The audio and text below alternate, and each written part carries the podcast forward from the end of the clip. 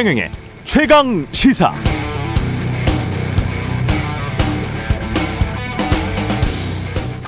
이탈리아가 승부차기 끝에 잉글랜드를 꺾고 2020 유럽 축구 선수권대 정상에 오르자 이탈리아 전역이 축제 분위기에 빠졌다고 하죠. TV에서는 수천 명의 이탈리아 팬들이 거리에 나와 함성을 지르고 포옹하고 환호하면서 기쁨을 만끽하는 장면을 보여주더군요. 반면 승부차기에서 진 영국 관중들 절망감에 빠져 탄식을 쏟아내고 일부 극성 팬들은 훌리건으로 변해서 서로 발길질, 싸움질을 하는 장면도 카메라에 잡혔습니다. 영국이든 이탈리아든 관중들 대부분은 마스크를 쓰지 않은 상태였습니다. 갑자기 저 사람들은 백신 다 맞았을까 그런 걱정이 들었습니다. 이탈리아는 코로나19가 정말 심했는데 저래도 되나라는 생각이 들다가 영국도 심했었지 이런 게 떠올려지더군요. 그래서 코로나19 사망자 숫자를 찾아봤더니 지금까지 이탈리아 사람들 12만 8천여 명이 코로나로 사망. 아이러니하게도 영국의 영국의 코로나19 사망자 숫자도 비슷하게 12만 8천여 명이었습니다. 두 나라에서 1년 동안 26만 명 정도가 숨졌는데 두 나라 국민들은 그날 하루 축구 한 경기에 환호하고 절망하고 그랬습니다. 인간이 다 비슷하긴 할 것 같긴 합니다만 우리라면 어땠을까 그런 생각도 들었습니다. 까르페 디엠 지금 이 순간에 감정에 충실한 것도 인생 메멘토 모리 우리는 결국 죽는다는 것을 기억하는 것도 인생 인생의 지혜는 까르페 디엠과 메멘토 모리 사이에 멀미 안 나는 시소 타기인지도 모르겠습니다.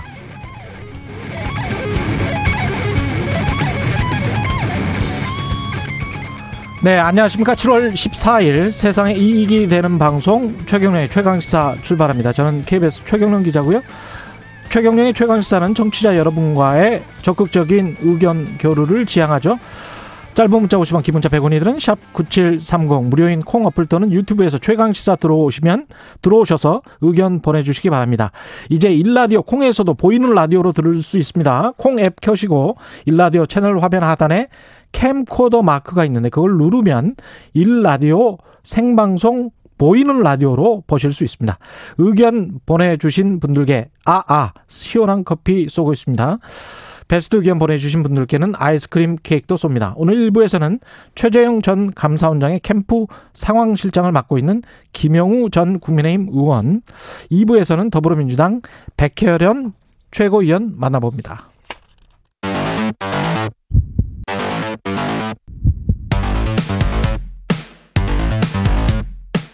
오늘 아침 가장 뜨거운 뉴스 뉴스 unboxing 네 뉴스 unboxing 시작합니다. 민동기 기자 김민아 시사평론가 나와있습니다. 안녕하십니까? 안녕하십니까? 아 3부에서는 이준석 국민의힘 당 대표도 나옵니다. 예. 코로나 이야기부터 해야 되겠네요, 오늘도. 예. 어, 지금 변이 바이러스 감염 사례 10건 가운데 7건이 델타 변이인 것으로 집계가 됐습니다. 음. 특히 국내 감염 사례 가운데 델타 변이 검출률이 있지 않습니까? 예. 아, 이게 지금 23.3%로 나왔는데요. 직전 일주일 전이 9.9%였거든요.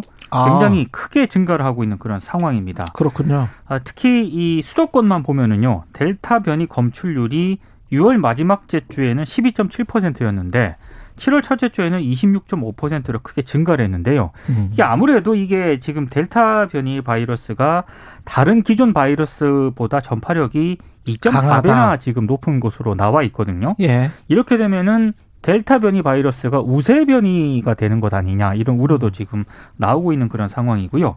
어, 정부가 지금 지난달 중순까지만 하더라도 델타 변이 바이러스 점유율이 낮다. 그래서 음. 통제 범위에 있다. 이렇게 이제 판단을 했었는데 어제 결과 결과적으로 방역을 더 강하게 했었어야 된다면서 오판을 또 자인을 하기도 했습니다. 음. 그 델타 변이가 늘어나고 있는 그런 이 전체 이제 변이 바이러스 확 어, 확진된 것 중에 이제 비율이 늘어나는 것도 이제 큰 문제인데 신규 확진자 수가 같이 늘어나고 있기 때문에 이 부분에 있어서는 상당히 우려가 될 수밖에 없는 건데요. 아마 오늘 또 역대 최대치를 또 갱신할 음. 걸로 지금 예상이 되고 있거든요. 그럴 것 같네요. 1,500명을 네. 넘어서 1,600명 이상도 나올 수 있다. 어제 이제 음. 상황으로 보면 왜냐하면 9시 기준 어제 9시 기준으로 신규 확진자 수가 1,440명 정도로 집계가 됐기 때문에 그래서 이런 전반적으로 이제 확진자 수가 늘어나는 과정이라는 게 상당히 우려가 되고요. 그리고 이게 예상했던 것보다 어, 조금 더 빠른 것 같아요. 어쨌든 지금 4단계를 이제 수도권에 적용하고 있는 그런 상황임에도 불구하고 하지만 이제 4단계 거리두기를 적용했다고 해서 바로 이제 효과가 나는 거는 아닌 것이고 예. 어쨌든 이번 주에는 계속해서 확진자가 좀 늘어나는 과정은 좀 불가피할 것 같습니다. 그래서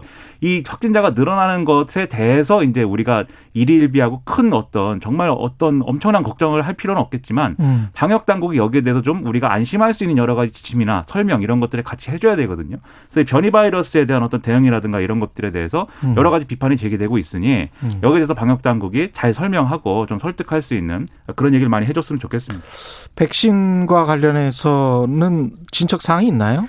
그 50대 일반 국민 가운데요. 예. 앞으로 코로나19 백신 접종 예약을 해야 할 인원이 무려 557만 4천 명입니다. 음. 근데 지금과 같은 예약 시스템이라면은 다시 예약 전쟁을 벌여야 되는 그런 상황인데 예. 그래서 오늘 동아일보 등의 보도를 보면은요.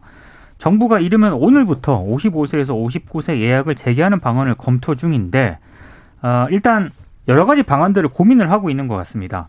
50세에서 54세 예약 때부터는 백신 예약 요일제 등을 다시 이제 도입하는 것을 검토를 하고 있다라고 하는데요. 이게 마스크 대란 때와 비슷한 그런 방식입니다. 예. 예를 들어서 음. 54세는 월요일, 음. 55세는 화요일 이렇게 요일별로 예약 가능 날짜에 차이를 두는 그런 방식인데 일단 정부 쪽에서는 어, 지난 10일 백신 접종 예약 사이트의 서버 용량은 충분했지만 지나치게 많은 사람이 한꺼번에 몰리면서 지금 문제가 발생을 했다. 요일제 등을 도입하면 이런 문제가 해소될 것이다라는 입장을 밝혔는데 음. 이건 아직까지 검토되는 그런 사안이고요. 예. 확정된 사안은 아닙니다. 이게 델타 바이러스가 감염력이 높다고 하더라도 중증으로 가는 것은 백신을 통해서 막는 경우가 지금 많은 것 같고 과학적으로 보면 이게 델타 바이러스를 또 막을 수 있는 또 다른 이제 백신도 개발이 지금 진행되고 있고 네. 어떻게 보면 또 용이한 것 같기도 하고요. 지금 상황에서는 그렇게 놓고 보면 이제 우리가 좀 사망자 숫자나 중증 환자 숫자에 좀 초점을 맞춰 봐야 될 것도 같아요. 그렇습니다. 그쪽은 지금 굉장히 지금 안정적인 상황이기 때문에 너무 패닉에 빠질 필요는 없습니다. 확진자 숫자가 많이 늘어난다고 해서 그렇습니다. 그래 그래서 더더욱 이제 백신 접종이 중요한데 예, 그렇습니다. 이뭐 예. 보도를 보니까 뭐 남미나 이쪽에서는 무슨 또 람다 변이가 이제 나타났다. 예. 이제 이제 어려워요. 알파, 베타, 감마까지는 이해, 델타까지는 이해가 가는데 예.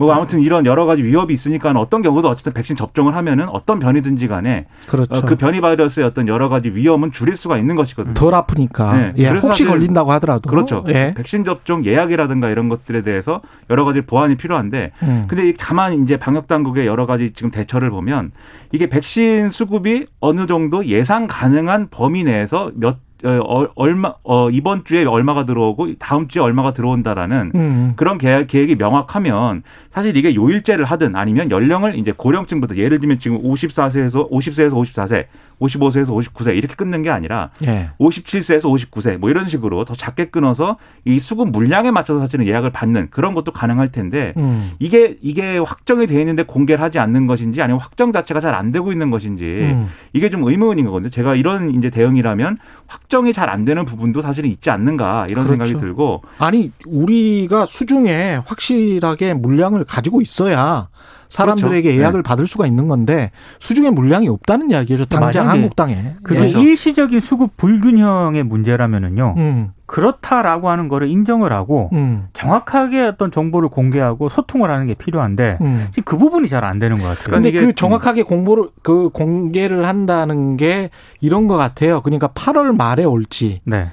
8월 초에 올지를 그 정부도 모르는 음, 것 같아요. 그렇죠. 제가 보기엔. 그렇기 때문에 예. 이 백신 예약과 관련돼서도 확정적인 계획을 지금 못 짜고 있는 것 같다 음. 그런 생각인데 여기에 더해서 이제 최근에는 이제 부스터 샷을 해야 되냐 말아야 되냐가 음. 해외에서 논란 아닙니까? 그렇죠. 만약에 부스터 샷을 하자고 하면은 예. 이제 어, 백신이 우리에게 더 늦게 올 가능성도 생기고 뭐 이런 것이기 때문에 예. 불안감이 증폭되고 있어서 음. 잘 대응하는 게 필요할 것 같고 백- 부스터샷 얘기는 참 재밌는 얘기예요 사실. 네. 이 방역 이 미국의 방역이라든가 이런 부분들은 부스샷이 안 필요하다고 하는데 음. 제약사는 아니다. 우리 백신은 효력이 잘 뭐 안 나와서 부스샷을 맞아야 된다. 뭐 이렇게 그렇죠. 얘기를 하고 예. 상당히 어지럽습니다. 백신이. 델타 바이러스가 이렇게 유행하기 시작하면서 미국, 유럽, 뭐 한국 다 마찬가지입니다만은 그러면서 부스터샷 이야기를 다시 꺼내는 제약사들이 좀 얄밉기도 합니다. 예. 장사하려고 하는 의도가 분명히 보이기는 하는 것 같아요. 그렇죠. 예. 재난지원금 관련해서 는 결국 전 국민으로 가는 것 같은 모양새네요. 재난 지원금과 관련해서는요. 예. 지금 여권과 야권 모두 약간 좀 이런저런 소동이 벌어지고 있는데 예. 먼저 더불어민주당 쪽입니다. 어제 비공개 최고위원회를 열었거든요. 근데 소득 하위 80%가 아니라 전 국민에게 지급하는 방안을 당론으로 추진하기로 결정을 했습니다. 그러니까 원래 이게 당정 간에 협의가 된 그런 내용이었는데 아, 민주당이 사실상 이걸 깼다라고 보면 될 것 같거든요. 당정이 다시 이제 진통을 엮을 가능성도 있습니다. 특히 홍남기 부총리 같은 경우에는 어제 국회 기획재정위원회 전체 회의에 출석을 해가지고요. 장혜영 정의당 의원이 이렇게 물었거든요. 여야 대표의 전국민 재난지원금 지급 합의에 대해서 어떻게 생각하느냐 이렇게 물으니까 동의하지 않는다라고 얘기를 했습니다.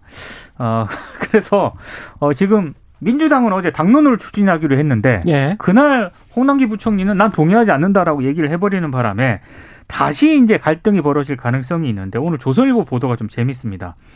여당과의 마찰에서 구전 구태를 기록했던 전례를 감안을 할때 음. 홍남기 부총리가 다시 물러설 것이라는 의견이 적지 않다. 이게 무슨 얘기냐면 홍남- 구태였나? 구전 구태였다고 합니다. 그래요? 그래서 홍남기 부총리가 이번에도 질 것이다. 이게 어. 조선일보의 예측입니다. 그러니까 이게 이 추경안의 성격이 이제 굉장히 복잡해진 차원인데 예. 애초에 이제 당정이 합의를 할 때는 어, 두 가지 요건. 첫째는 이제 재난지원금은 이제 일부만 지급을 한다. 그 음. 80%든 뭐 어쨌든 간에.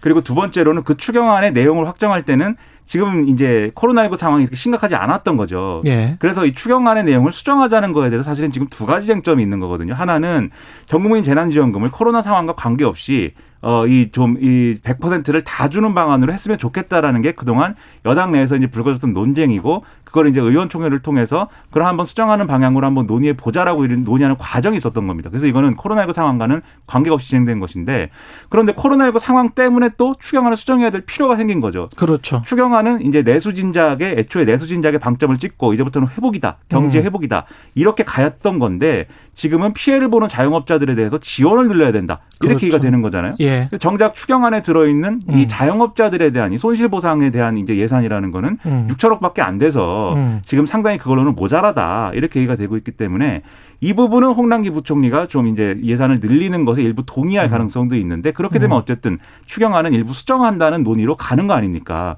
그래서 이후 상황은 지켜봐야 될 것 같습니다. 규모가 더 커질 수도 있고. 그렇죠. 그렇죠. 예. 예. 규모는 규모 있어요. 가지고도 이야기를 더 해야 될 것 같고요. 네. 거기 거기에서 이제 피해를 입은 소상공인들에게 얼마가 가고 나중에 소비 진작을 위해서 그 전국민 재난지원금을 얼마를 지급할 것이냐. 네. 그거는 또 다시 논의를 해봐야 될 것 같습니다. 예. 신용카드 캐시백은 아무래도 좀 그러니까 전 국민을 주게 되면 음. 신용카드 캐시백을 그렇죠. 할 필요가 없는 거죠. 할 필요가 네. 없죠. 어, 예, 그래서 그렇게 될것 되면 같아요. 이게 다 엮여 있어가지고 예. 하나를 지금 건드리기 시작하면 그것도 한 1조 든다는 거였잖아요. 그렇죠. 예. 예. 다른 걸 같이 조정해야 돼서 수정은 불가피할 것 같습니다. 그 다음에 이동훈 전 윤석열 총장의 대변인이죠. 전 예. 대변인이죠. 전 대변인이고 전 조선일보 논설위원인데 그 무슨 이야기를 한 거죠?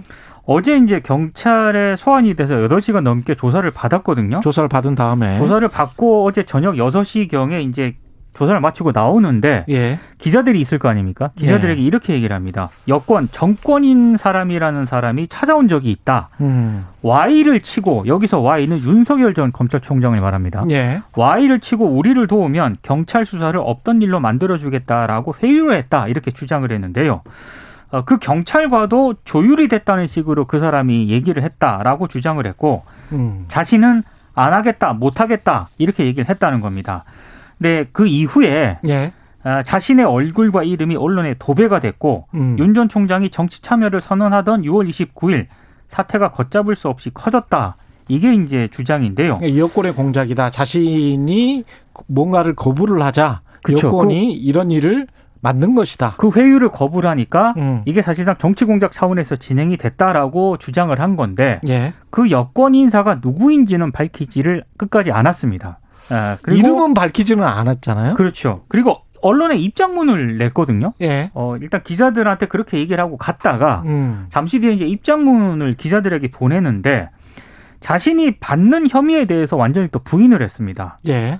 이 부분에 대해서는 어, 최경영 기자의 해석이 좀 필요할 것 같은데요. 뭐라고 해명을 했냐면 예. 김모 씨로부터 수백만 원 상당의 골프채 세트를 받았다는 보도는 사실과 다르다. 예. 지난해 8월 골프 때 이 김 씨 소유의 중고 골프채를 빌려서 사용을 했다. 음. 이후 집 창고에 아이언 세트만 보관됐다. 풀 세트를 선물로 받은 바 없다. 이렇게 입장을 밝혔거든요.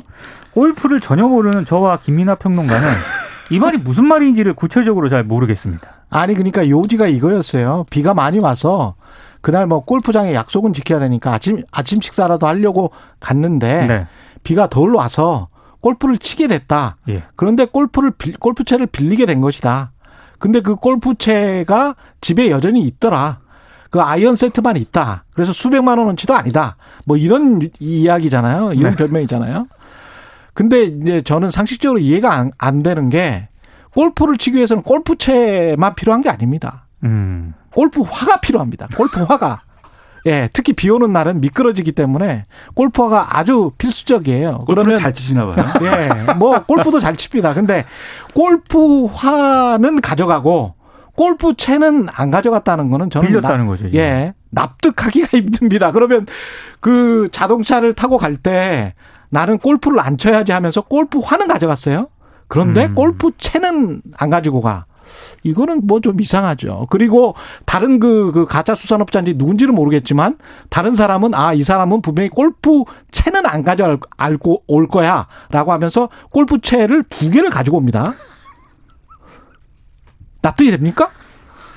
그리고 또 한 가지 더 의문인 것은 지금까지 이, 이 소식을 전하면서 사실 예. 윤석열 전 총장 대변 대변인을 했던 인사가 예. 이 사건에 연루됐는지를 알았느냐 이거 이걸 윤석열 전 총장한테 물어봤거든요 기자들이. 예. 그거 외에는 사실 이 사건에 윤석열 전 총장 이름이 등장한 바가 없습니다. 그렇죠. 예. 그런데 이분은 지금 윤석열 전 총장 관련해서 불리한 증언을 해라라는 요구를 지금 받았다는 거잖아요.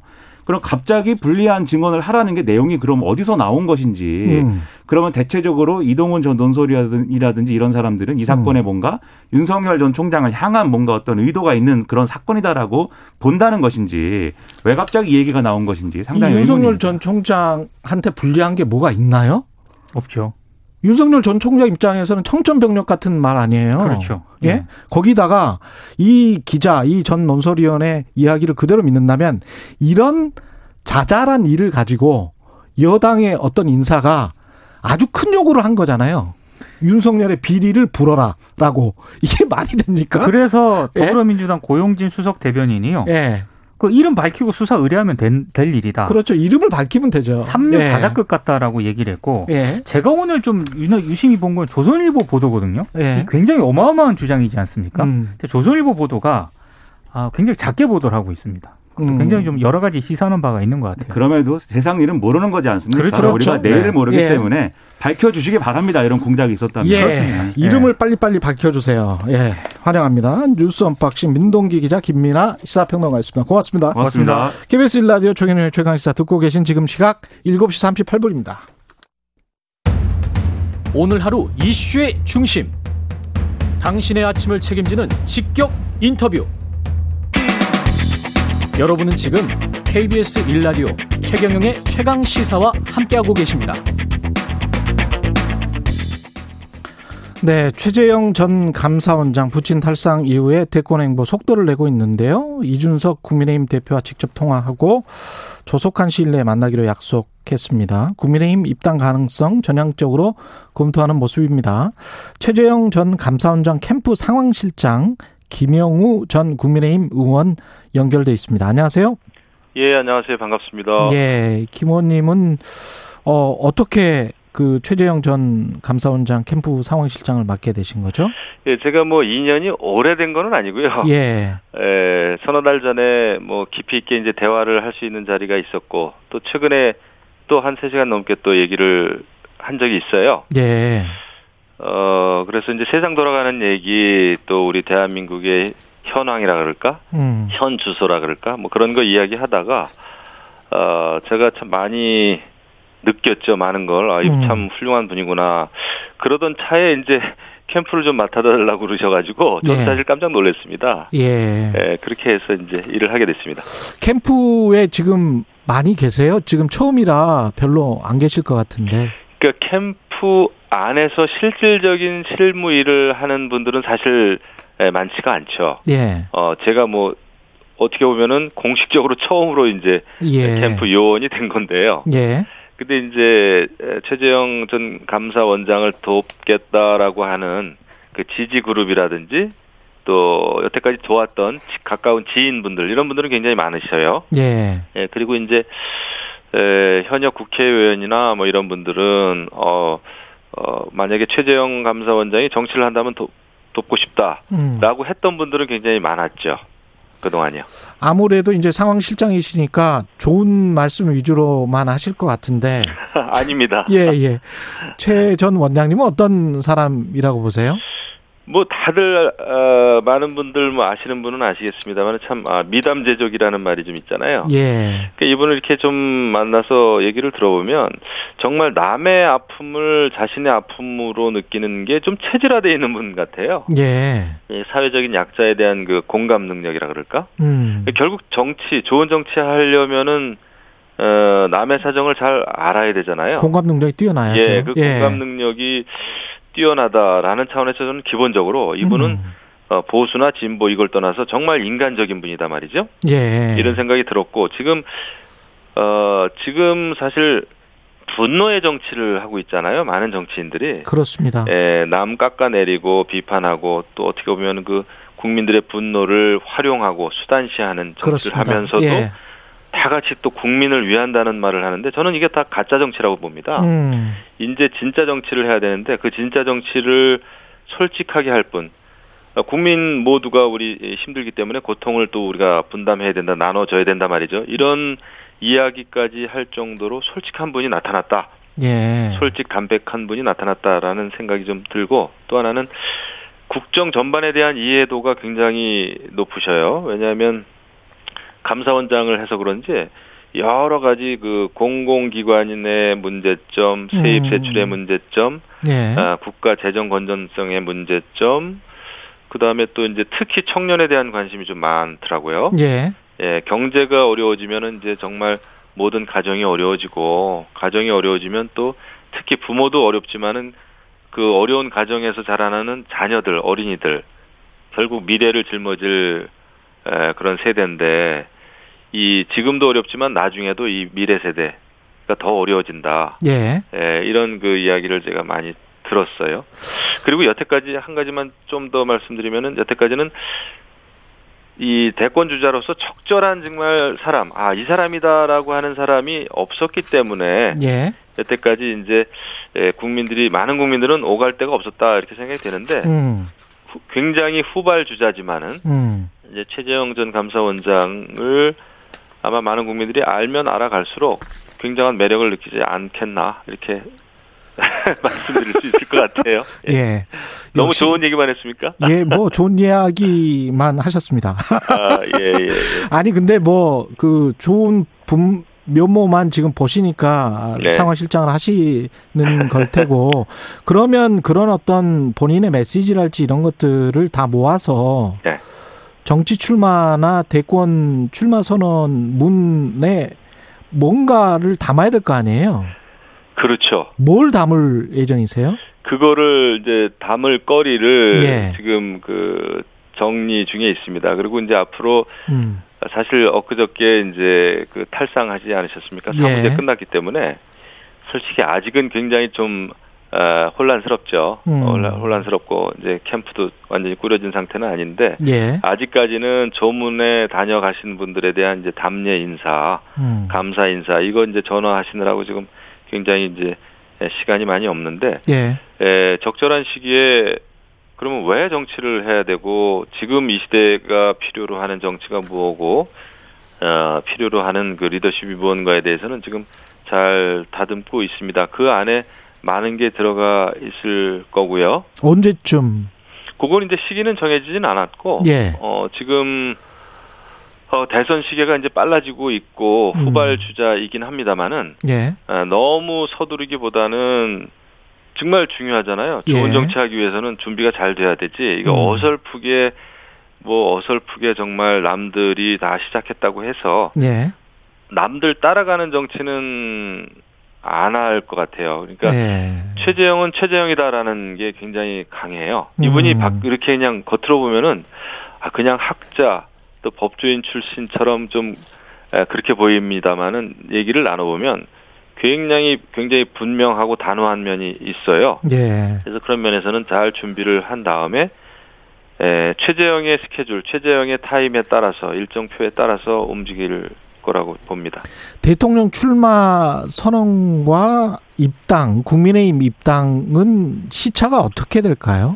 뭐 국민의힘 입당도 뭐 기정사실화 된 건 아니죠. 아, 그건 아닙니까? 예, 아닌데 에, 이분은 그 정치 선언이라고 하는 거는 뭐 이미 실질적으로는 정치에 발을 들여놨죠. 네. 모든 분이 아시겠습니다만 단지 음. 그 선언, 선언이라고 하는 그 정치적 메시지를 국민들께 공표를 안 했을 뿐인데 그 내용을 이제 잠, 잘 담겠지만은 그걸 어. 하고 만약에 입당을 한다면 입당을 하시게 되겠죠? 그거는 뭐 전혀 정해져 있지는 않습니다. 예, 선후 정해져 있지 관계는? 않고 예, 예. 선후 관계, 전후 관계 음. 이런 거는 어, 중요하다고 보지도 않고 예. 하지만 늘 뜻을 같이 하는 분들하고는 같이 해야 된다라는 그게 정치다 라는 얘기를 늘 해온 거로 봐서 예. 입당이 전혀 지금 저- 정해져 있지는 않죠. 근데 이제 뭐 자연스럽게 권영세 에, 대외협력위원장이죠. 권영세 의원도 오늘 이제 만나게 됐죠. 예. 그쪽에서 또 만나자고 얘기가 왔고 그래서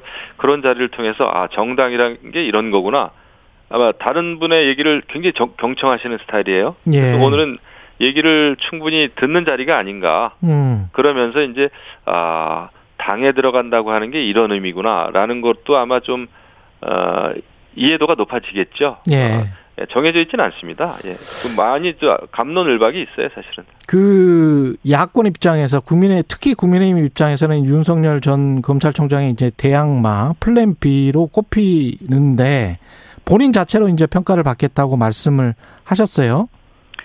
그 최재형은 최재형이다라는 생각이 강하고요. 예. 사실 지금 따지고 보면 야 정권 교체를 바라는 입장에서도요. 예.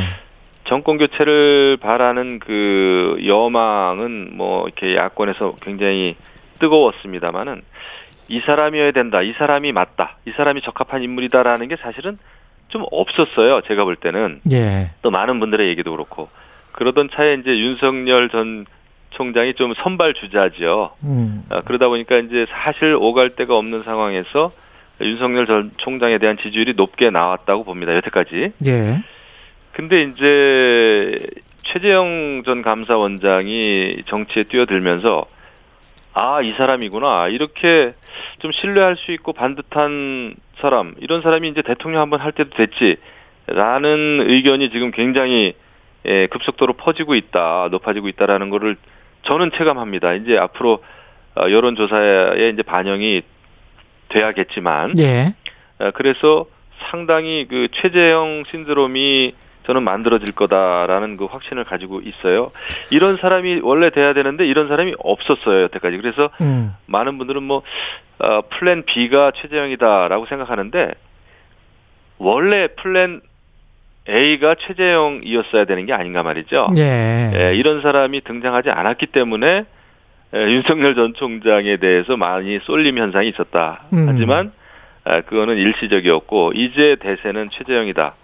음. 아, 대세는 최재형이다 쪽으로 갈 가능성이 높아 보여요. 하지만 현재까지는 인지도가 인지도 많이 떨어진 거는 사실이죠. 인지도와 정치 세력이라는 측면에서도 그렇고 윤 전 총장도 어떻게 보면 이제 견제인데 최 전 원장과 단일화를 포함해서 정권 교체를 확실하게 할 수 있는 방안이라면 어떤 결단도 내리겠다. 본인의 지지율이 지금 훨씬 높기 때문에 이쪽으로 들어와서 단일화를 해라라는 식의 이야기입니다.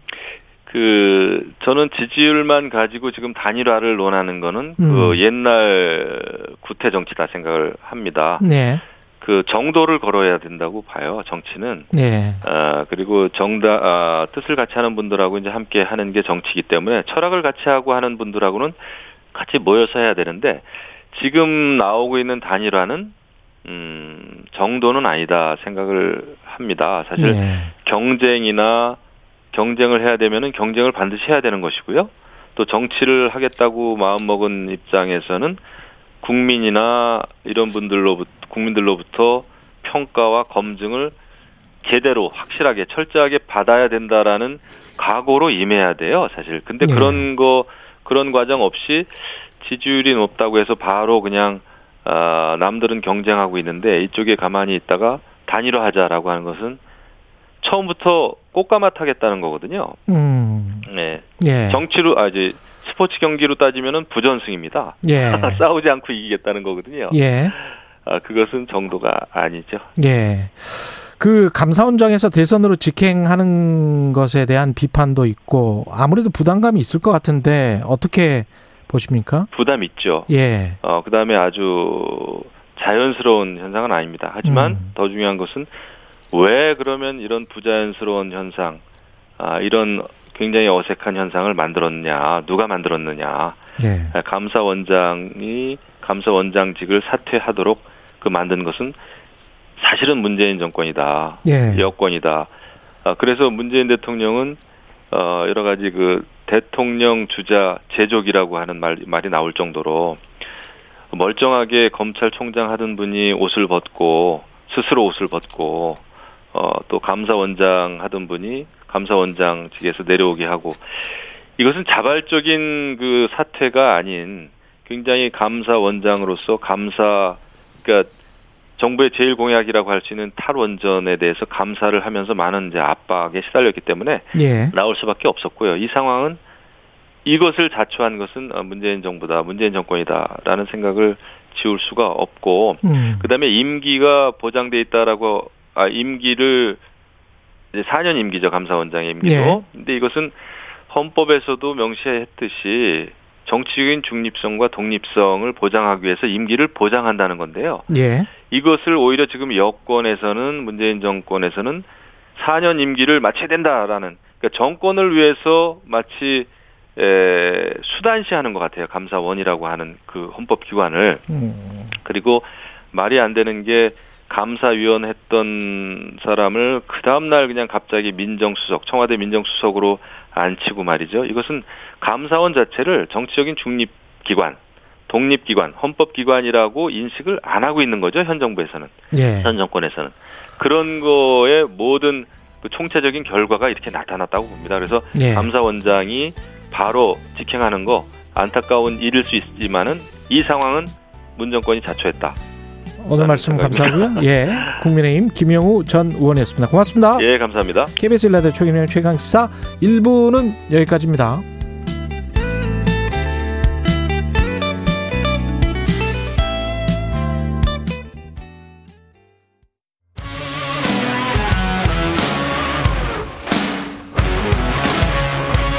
오늘 하루 이슈의 중심 최경영의 최강 시사. 네, 더불어민주당이 어제 비공개 최고위원회를 열고 재난지원금을 소득하위 80%가 아닌 전 국민에게 지급하는 방안 당론으로 추진키로 최종 결정했습니다. 지급 시기와 금액, 방역 상황 봐가면서 결, 정하겠다는 것이고요. 국민의힘이 선별지급 당론을 강조하고 있고 정부도 홍남기 부총리도 반대하고 있죠. 전 국민 재난지원금을. 앞으로 당정 협의 국회 심의 과정에서 진통이 예상됩니다. 더불어민주당 백혜련 최고위원 연결돼 있습니다. 안녕하세요. 아, 안녕하세요. 예. 어, 일단 어제 이제 비공개 최고위 열고 당론으로 어, 전국민 재난지원금 추진하기로 하신 거잖아요. 네, 그렇습니다. 예, 별 네. 이견은 없었습니까? 최고위 내에서는? 어, 이미 의총에서도요, 많은 의원님들께서 전국민 지급을 주장을 하셨고요. 음. 어, 최고위원들 사이에서도 공감대가 있었습니다. 거기다가 어, 뭐, 이준석 대표가 번복하기는 했지만, 예. 어, 당 대표 회동에서 양당 간에 전국민 지원으로 합의한 부분도 있기 때문에요. 아, 음. 별로 어려움 없이 결정할 수 있었습니다. 취지는 뭡니까? 이게?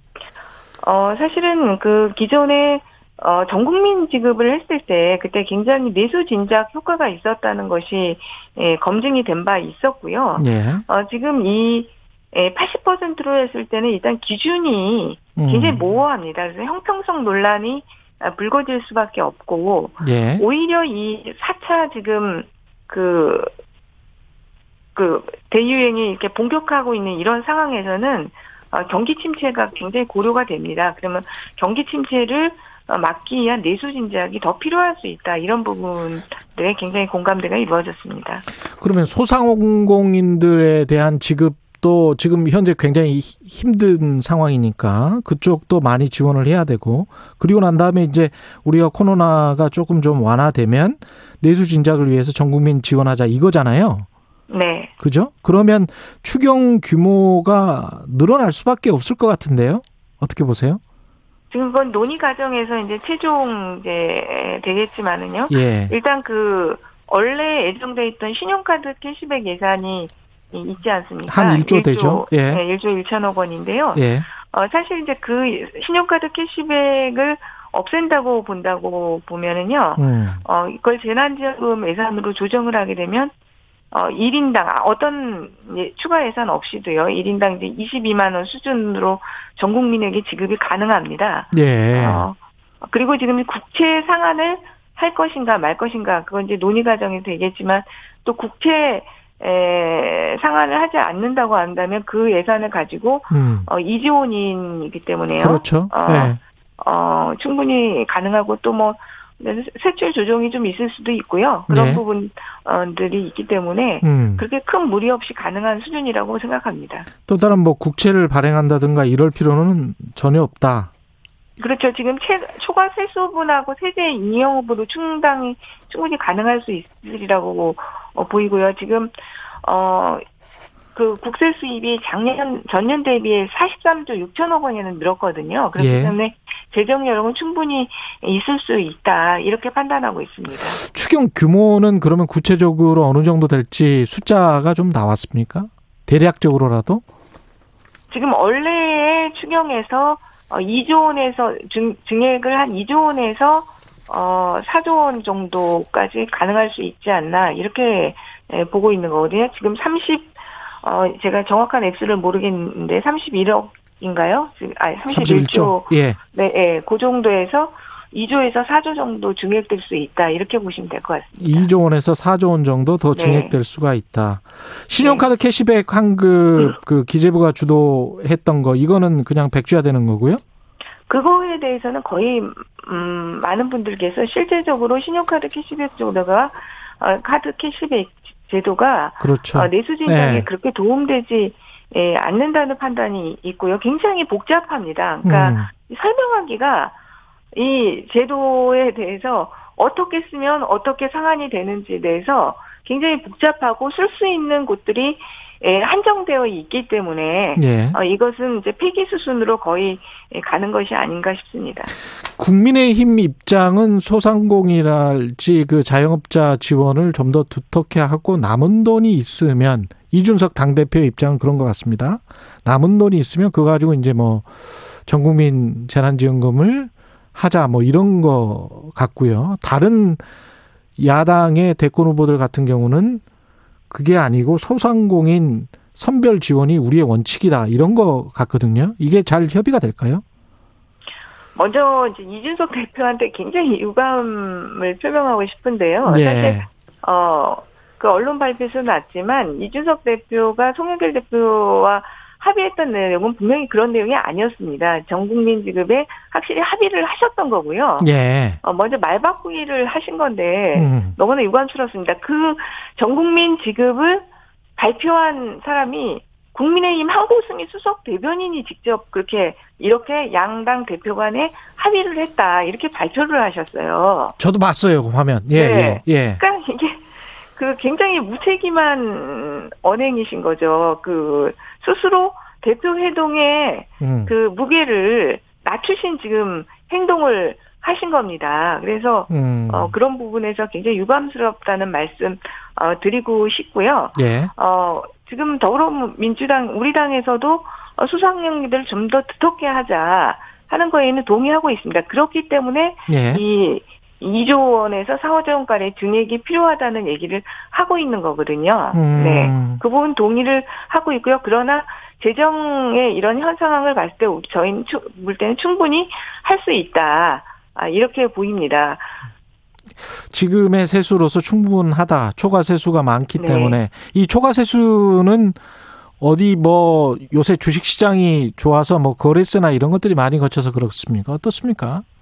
전 저- 세계적으로 지금 경제 회복 속도가 굉장히 빠릅니다. 그리고 예. 기존에 에, 그 밀렸던 여러 음. 가지 것들이 지금 뭐 일어나고 있는 그런 상황으로 볼 수 있고요. 예. 그 세계 경제와 비교해서 더욱이 우리나라의 회복 속도는 더 빠르고 음. 오히려 예년에 그 어, 보다도 더 초과하는 그런 상태로 나타나고 있습니다. 지금 보면 수출이라든지 이런 것들이 어 완전히 최고치를 기록하고 있지 않습니까? 예. 그렇기 때문에 어, 정부의 세수는 어, 더, 더 늘어날 수 있다 이렇게 보는 것이죠. 그리고 이 재난지원금 같은 경우는요 복지 음. 정책이 아니라 재정 정책입니다. 그렇기 예. 때문에 아, 납세자 중에 누구는 받고 누구는 받지 않는다는 것 자체가 역차별의 문제가 발생하는 어, 것이고요. 예. 또 행정 비용도 이 80%를 추리는데 드는 행정 비용을 따지게 되면 순수 어, 그 드는 행정 비용도 있지만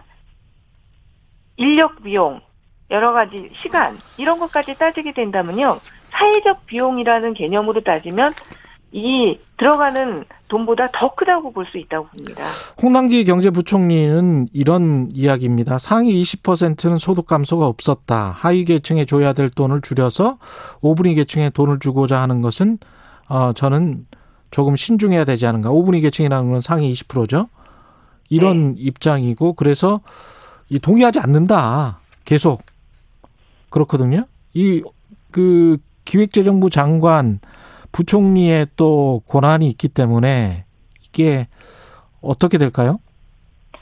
그러니까 뭐 기획재정부는 일종의 뭐 나라의 국간직이라고 볼수 있는 어, 곳이기 때문에 예. 어쨌든 돈이 나가는 곳에는 보수적으로 생각할 수밖에 없다는 것은 이해가 갑니다. 예. 그런데 아, 너무나 이 위기 상황에서 너무 기존의 문법으로만 좀 생각하고 계신 것 아닌가 음. 아, 그런 부분이 있고요. 예. 이 정치는 국민을 따라가는 것입니다. 그러니까 정치가 국민의 등을 조금이나마 덜어들어야 하고요. 지금 어, 여러 가지 이런 세수 상황으로 봤을 때 아, 국가의 부채를 더 증가시키거나 아, 그런 부분은 아니라고 보기 때문에 충분히 할 수 있다고 보이고 제가 아까도 말했지만 이 재난지원금이 복지 정책이 아니라 재정 정책입니다. 지금 예. 그런 면에서 이런 어, 코로나 국면에서 모두가 코로나로 인해서 전 국민이 예, 고통을 누렸고 납세의 의무를 이행했기 때문에 그에 따른 혜택 이나 권리 역시 모두가 누릴 필요가 있다고 보입니다. 이게 지금 코로나19 상황이 좀 엄중해졌기 때문에 지급 시기는 아무래도 코로나19 상황을 보고 판단을 하시겠죠? 네, 그렇습니다. 이건 어느 정도 4차 유행이 마감이 되고 음. 어, 전 국민 방역이 어느 정도 됐다고 봤을 때 에, 필요하다고 보이기 때문에 빨라야 한 9월에서 10월, 9월 10월. 정도? 예. 네, 9월, 10월? 요 정도 되지 않을까 싶습니다. 음, 그 부분은 다 전후나 되겠네요. 공감대를 예. 어, 이루고 있다고 생각합니다. 예, 알겠습니다. 정치 이야기 좀 해볼게요. 그 조선일보 이동훈 전 논설위원이 여권 인사가 찾아와서 Y 네. 윤석열을 치고 우리를 도우면 어, 자신이 했던 어떤 청탁과 관련된 청탁 지금 금지법으로 지금 수사를 받고 있지 네. 않습니까? 없던 일로 만들어주겠다 이런 말을 했다고 하면서 여권의 이게 다 공작이다, 정권의 공작이다 이렇게 지금 주장을 했는데요. 어떻게 보세요? 저는 이거야말로 정치 공작 아닌가 싶습니다. 그 발언 자체가 정치 공작으로 보입니다. 이역 정치 공작이다. 네. 예. 본인이 지금 수사를 받고 굉장히 코너에 아, 몰리니까 그것을 벗어나기 위한 전형적인 진짜 아, 수법으로 보이거든요. 예. 이게 그 밝히시기 바랍니다. 그런 사람이 있으면 이름을 어, 밝혀라. 밝히시고, 네, 예. 밝히시고 정확하게 언제 어떻게 어떤 제안을 받았는지 예. 정확하게 예, 밝히시기 바랍니다. 예. 이 전에 윤석열 전 총장, 윤석열 후보 같은 경우는 P&R 리서치라고 이제 여론 조사 기관 조그만한 게 있어요. 네. 이, 이것과 이제 머니투데이가 같이 여론 조사를 했었는데 그쪽이 할 때마다 아마 좀 높게 나왔었나 봐요. 윤 후보 쪽에. 근데 이거를 중단했다. 그래서 여권 배후설을 제기했습니다. 지금 정치 시작한 지 얼마 되셨는데 예. 나쁜 것부터 못된 것부터 배우시는 거 아닌가 싶은 생각이 들어요. 예. 지금 그 어, 지목된 언론사에서 머니투데이. 어, 예. 네 머니투데이에서 뭐 벌써 입장을 발표했었 있지 않습니까? 예. 그런 적 절대 없다고. 음. 네. 어, 그 직접 그 여론조사를 진행했던 언론사에서 명백하게 입장을 어, 밝혔습니다. 그런 사실이 없다고. 그런데 벌써 여러 언론의 이런 여론조사에 대해서 어, 이 정치 초년생인 윤석열 어, 후보가 이렇게 언론 제, 문제 제기를 한다는 것 자체가 굉장히 의아스럽고요. 예. 본인의 지지율이 어, 떨어지는 것에 대한 초조감을 표현한 것 아닌가 그렇게 봅니다. 결국 윤석열 후보는 어, 국민 여론에 빗대서 여태까지 온 것이거든요. 보여, 본인이 보여준 콘텐츠라든지 내용은 없었고 예. 오로지 여론조사 아, 그 높은 수치에 기대서 왔는데 그것이 떨어지게 되니까 아, 그 초조감을 어, 보여주는 행동이라고 보입니다. 이 관련해서 윤석열 전 총장도 그 관련한 가족과 관련한 어떤 추문들 소문들이 있는 것이고 이재명 경기도지사도 비슷한 입장인 것 같은데요. 지금 상황에서 이재명 대 반이재명 이 여권 같은 경우는 이렇게 좀 나뉘어져 있는 이 구도가 이거는 계속 본선에서도 진행되는 건가요? 어떻게 보세요?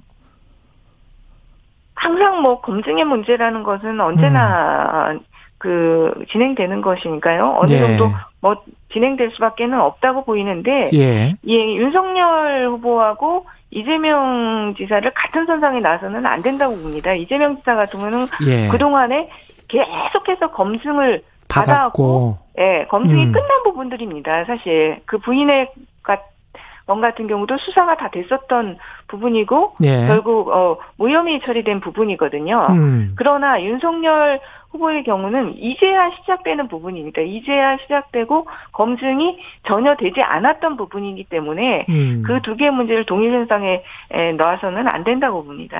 경선은 지금 이 코로나 19 상황 때문에 연기 그만큼은 연기해야 되는 거 아닌가 그런 이야기들은 나오고 있는데 이재명 지사 입장은 어떻습니까? 제가 알기로는 당의 결정에 따르겠다. 따르겠다는 부분이고요. 예. 지금 어, 최고위에서도 그 부분과 관련해서는 유연하게 보고 있습니다. 그러니까 코로나 상황을 이제 예의 주시하면서 음. 어, 지금 그 2주간의 수도권 4단계 방역 지침의 효과나 성과를 보면서 어, 결정하겠다는 입장입니다. 그래서 어, 지금 경선이 에, 그 가능할지 그리고 어, 또이 흥행에 있어서 문제가 될지 안 될지 여러 가지 것들을 보면서요. 어, 결정하도록 할 생각입니다. 이재명 후보 같은 경우는 어떻습니까? 지금 저 윤석열 전 총장의 가족 그 다음에 본인 검증 관련해서 메시지가 명확히 일치하고 있지는 않은 것 같은데 그 전에 이제 가족 검증과 관련해서는 약간 좀 다른 분들, 다른 후보들과는 다른 입장을 냈다가 12일 SBS 8시 뉴스에서는 대통령이 될 사람이라면 가족이든 주변에 전체적으로 무한 검증을 받을 수밖에 없고 그래야 되는 것이다. 이거는 기존의 어 본인의 검증에 집중해야 된다라는 입장하고는 약간 좀 다른 것 같은데요. 근데 제가 그때 그 예. 인터뷰를 정확히 보지는 않았는데요. 예. 처음에 이재명 지사가 그 어, 본인에 집중을 해야 된다고 했을 때는 예. 그 결혼 전과 결혼 후로 나눠서 얘기를 했던 것 같거든요. 그러니까 결혼, 아, 예, 예. 그 결혼 전에 부인의 사생활의 문제, 음. 어, 그런 부분들은 어, 검증의 대상이라 보기 어렵고 예. 어, 이후에 에 관계된 것들은 검증에 무한히 검증이 돼야 된다. 이렇게 얘기를 했던 것으로 봅니다. 그래서 음. 첫 번째 주장했던 것, 두 번째 얘기했던 것이 그렇게 큰 차이는 없는 것이라고 보입니다. 그래요. 그러면 그 논문 같은 경우는 결혼 전에 쓴 거잖아요.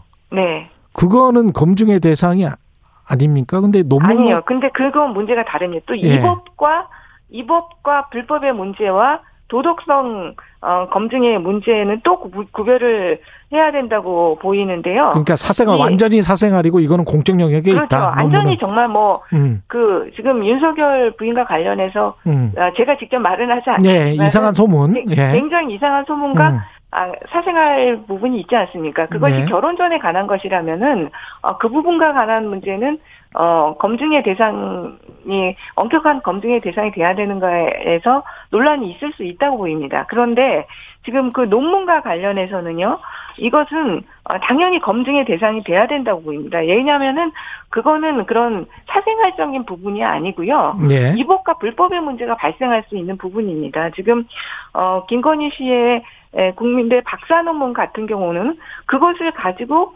어그 보조금이 국가의 보조금이 에, 나갔다는 거 아닙니까? 예. 국가의 보조금이 투입된 사건인데 아 그리고 김건희 씨가 자신의 박사 논문을 이용해서 아 그 보조금을 받고 그 보조금에서 자신도 그 월급을 받아갔다는 거 아닙니까? 음. 그렇기 때문에 이것은 어 보조금법 위반의 문제다 볼 수가 있는 것이고요. 또 논문의 경우에는 표절의 문제, 저작권 침해의 문제가 될 수 있는 것입니다. 예. 그래서 이 부분은 엄격하게 검증이 돼야 될 사안입니다. 민주당 국민경선 투표인단에 국민의힘 김재원 최고위원이 참여해서 역선택을 우리가 해보자는 식으로 말을 하고 있잖아요. 이거는 네. 어떻게 보십니까? 이건 진짜 남의 잔치집에 재 뿌리는 어, 행동이고요. 정치 예. 상도형은 완전히 어긋나는 행동이라고 보입니다. 예. 아, 여태까지 수많은 선거가 있었지만, 어, 타당에서 이렇게 공개적으로, 어, 다른 당의 에, 경선에 투표하겠다. 이렇게 하면서 역선택을 주장한 적은 단 한 번도 없습니다. 그리고 본인이 지금 최고위원회 위치에 있지 않습니까? 정말 자중해야 된다고 보이고요. 아, 화이트 해커가 아니라 블랙 컨슈머입니다. 이거는. 블랙 컨슈머다 화이트 해커가 아니고 그렇죠. 예. 이준석 대표의 이 화이트 해커라고 옹호하는 행동이 저는 정말 이해가 가지를 않는데 음. 그왜 이렇게 기존에 보였던 어, 이준석 대표와 태- 대표의 태도와는 완전히 다른 행동이거든요. 예. 아주 구태 정치를 핵- 핵이고요. 왜 이런 행동을 어, 하고 이런 발언을 했을까? 아, 좀 고민 생각을 해보니까 이준석 대표가 지금 유승민 의원을 지원하고 있다는 얘기가 공경원하게 나오는데 그것과 좀 연관되지 않나 이런 생각도 들어요. 그러니까 지금 국민의힘 경선 방식도 어, 우리 당하고 유사하게 대의원 당원 50%, 국민 여론조사 50% 이렇게 적용하게 예, 되어 있습니다. 그런데 네. 지금 국힘 내부에서 이제 국민 여론조사 비율을 더 높여야 한다 이런 주장 계속 나오고 있지 않습니까? 그렇죠. 이럴 경우에 이제 유승민 의원이나 당내 인사보다도 당 밖의 후보가 더 될 가능성이 높아지게 되는 거거든요. 음. 그래서 미리 또 그런 이런 당내 요구를 막기 위한 포석이 아닌가 아, 이런 또 어, 생각도 좀 드는 면이 있습니다. 예. 알겠습니다. 여기까지 하겠습니다. 고맙습니다. 네, 감사합니다. 예. 더불어민주당 백혜련 최고위원이었습니다. 공정, 공익, 그리고 균형. 한 발짝 더 들어간다. 세상에 이익이 되는 방송. 최경영의 최강 시사.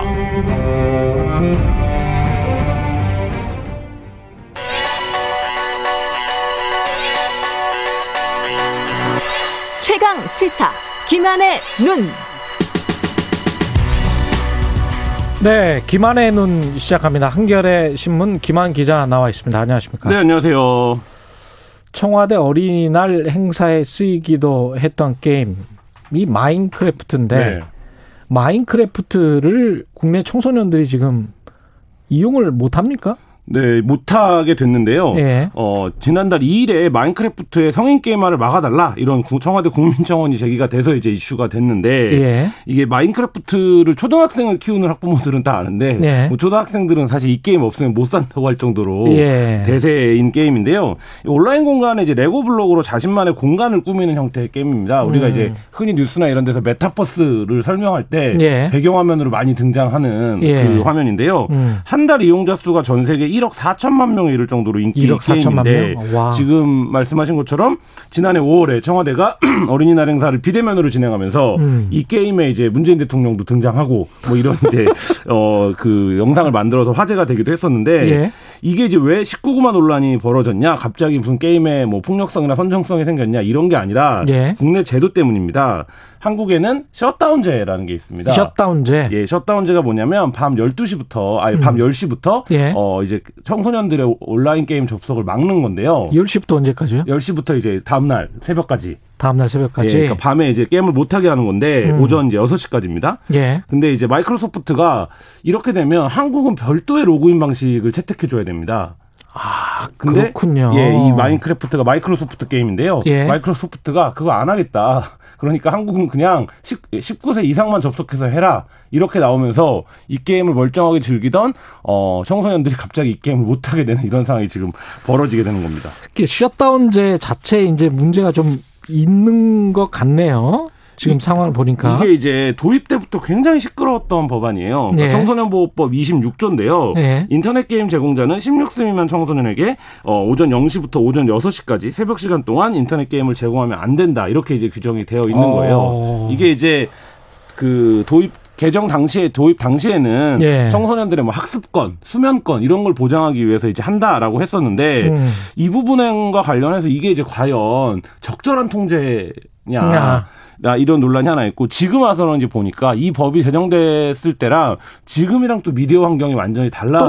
겁니다. 그러니까 왜냐하면 그때는 주로 PC 게임을 규제하기 위해서 이 법을 생각을 했는데 음. 지금은 이제 초등학생들도 다 핸드폰을 네, 스마트폰을 그렇죠, 있기 그렇죠. 때문에 예. 사실 이게 이제 개인의 행동이나 권리를 지나치게 통제하는 게 아니냐. 그리고 사실 이제 이게 그 미디어 환경이 또 한 가지 달라진 게 그때는 국내 게임 중심으로 문- 이 문제를 생각을 했기 때문에 우리가 이제 밤 시간에 통제하자 이렇게 됐는데 예. 지금은 이제 전 세계가 연결되어 있는 시대가 되어버렸기 때문에 그러네요. 과연 이게 이제 시간 통제가 적절하냐 뭐 이런 여러 가지 이제 논란에 부딪혀 있습니다. 그 그때는 왜 도입을 해- 했던 겁니까? 그리고 그때 이제 게임 중독에 빠졌던 그 아이를 둔 부모님들 같은 경우는 굉장히 또 좋아했을 것 같기도 하고요. 제가 2005년도, 4년도, 5년도쯤에 이 예. 이제 셧다운제 공청회 토론 도입 개- 그 국회 음, 공청회 반대 토론? 예, 예. 했었는데요. 반대 토론하셨군요. 네네네. 예. 근데 이제 그때 이 법을 도 주장했던 국회의원분이랑 이제 음.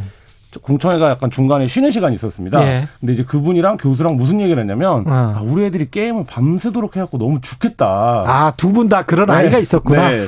그래서 저한테 이제 제가 그때는 결혼하기 전이었는데 예. 김 기자도 예. 결혼하고 애 낳으면 생각이 달라질 거다. 생각이 달라질 네, 거다. 이런 얘기를 아. 이제 하는 거를 여- 뭐 예. 여- 사담으로 들었었는데요. 예. 당시에 이제 그게 그 논리였습니다. 그리고 청소년들이 그때가 이제 처음 어 말하자면 기성세대가 어 이렇게 청소년들이 게임만 해갖고 어떻게 하나 예. 이, 고, 이 이제 고민에 빠졌을 텐데 음. 그래서 좀 강력한 청소년 보호법을 통해서 어 이 이제 청소년들의 게임을 좀 막아보자.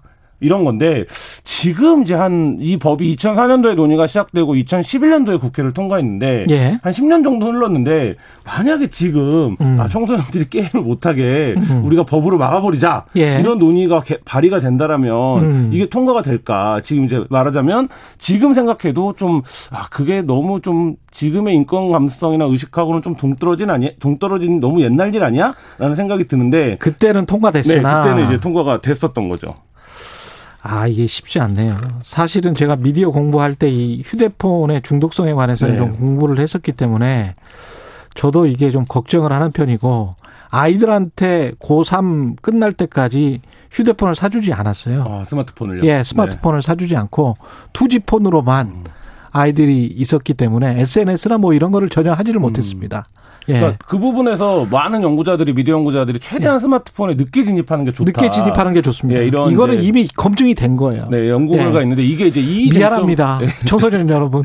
이 쟁점인 거예요. 그러니까 예. 그걸 국가가 예. 법률로 통제하는 게 맞냐. 그쵸. 이 예. 쟁점인 겁니다. 그러니까 예. 지금 말씀하신 것처럼 개개 가정에서 그거를 선택적으로 합의할 수 있어야지. 음. 그걸 국가가 일률적으로 규제하는 방식으로 접근하는 게 그것도 맞는 말씀이네. 네, 그러니까 글로벌 스탠다드에도 안 맞고 예. 사실 청소년의 권리라는 게 그렇지. 예를 들면 어떤 청소년들은 16살부터 일을 해야 되면 음. 스마트폰을 밤에도 써야 되는 경우도 있을 수 있지 않습니까? 아, 그러네요. 네, 근데 예. 이거를 무조건 못하게 한다. 음. 이런 방식으로 접근하는 게 그것도 정부가 못하게 한다. 그렇죠. 지나친 통제라는 거고요. 그 부모랑 대화를 해서 설득하고 합의해서 스마트폰을 사줬더라도 뭐 어디 특정 장소에 놔둔다 이러면 이제 가정이 잘 돌아가는 그렇죠. 그러니까 그래서 지금 얘기가 되고 있는 대안이 이른바 음. 이제 게임 시간 선택제라고 불리는데 예. 이제 미성년자의 경우에는 어 부- 청소년 본인이나 이제 부모와의 합의를 통해서 내가 이 시간에는 게임을 안 하겠다라고 예. 하면 이제 그거를 접속을 차, 막는 그러니까 제한하는 뭐 이런 식의 이제 말하자면 개- 선택권을 개인에게 돌려줘야 되는 게 아니냐 아. 뭐 이런 이제 요- 요청이 나오고 있는 겁니다. 아까 청소년 권리 이야기 하셨는데 청소년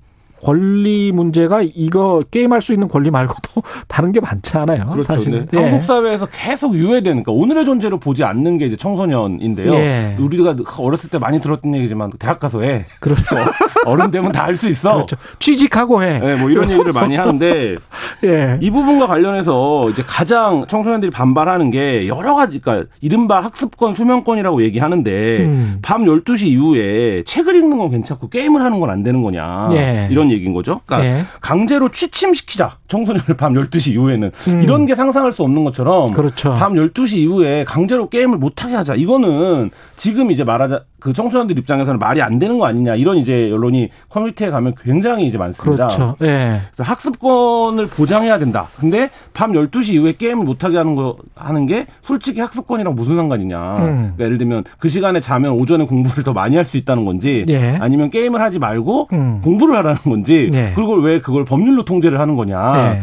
이 부분에 대한 논란이 있고요. 법률로 통제하는 거는 정말 문제가 있네요. 또 한 가지는 보니까. 이제 아시겠지만 청소년들의 게임 중독을 걱정하지만 예. 음. 모든 현대인들이 사실 스마트폰 중독입니다. 그렇습니다. 예. 성인들도 예, 그래서- 그만 좀 보세요. 네, 그런 논리라고 한다라면 예. 아예 이게 중독 때문에 안 된다라고 하는 거면 예. 사실 이제 그 부분에 대한 좀 본질적인 우리가 어 해결책은 빼고 예. 청소년들의 시간만 통제하는 접근 이게 이제 적절한 것이냐 이 부분에 대해서는 좀 다시 논의가 필요해진 시점인 것 같습니다. 분명히 한 가지 말씀드릴 수 있는 건 책이 훨씬 더 유익한 건 사실입니다.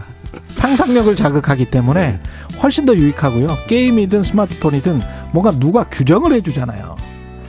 안 좋습니다. 예. 김한의 눈이었습니다. 네, 감사합니다. 예, 감사합니다. KBS 라디오 최경영의 최강 시사 2부는 여기까지입니다. 고맙습니다.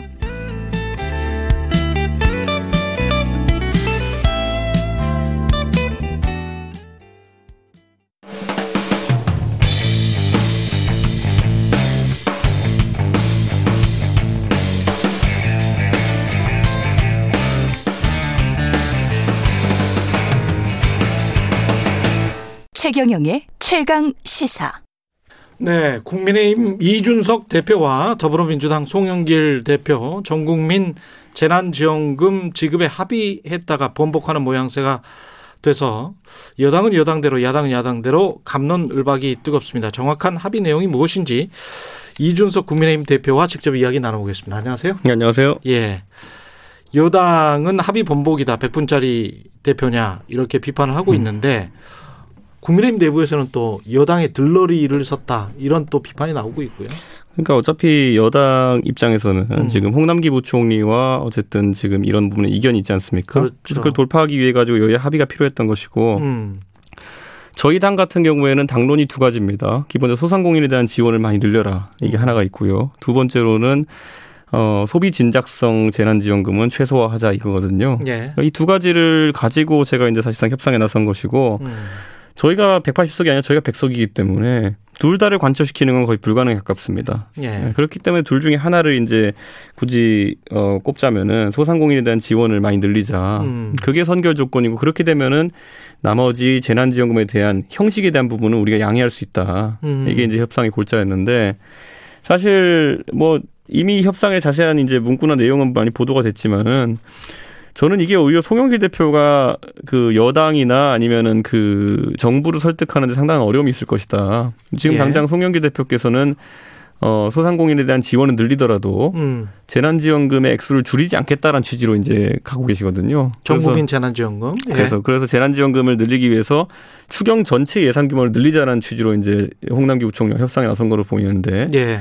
홍남기 부총리는 또 늘리겠다는 의지는 별로 없고 저희도 늘리겠다는 의지는 별로 없습니다. 추경 예산을. 음. 그러니까 결국 칸막이의 문제이고 저희는 어 소비 진작성 재난지원금과 그리고 그 소상공인에 대한 피해 보상 이것 음. 중에서 소상공인에 대한 피해 보상을 우선해야 된다라는 음. 그런 관점을 합의에 담은 것인데 예. 저는 이게 뭐 저희 당에 가가지고 이제 처음에 언론이 속보로 음. 어 재난지원금 전국민 지원 합의 요렇게 내다 보니까 예.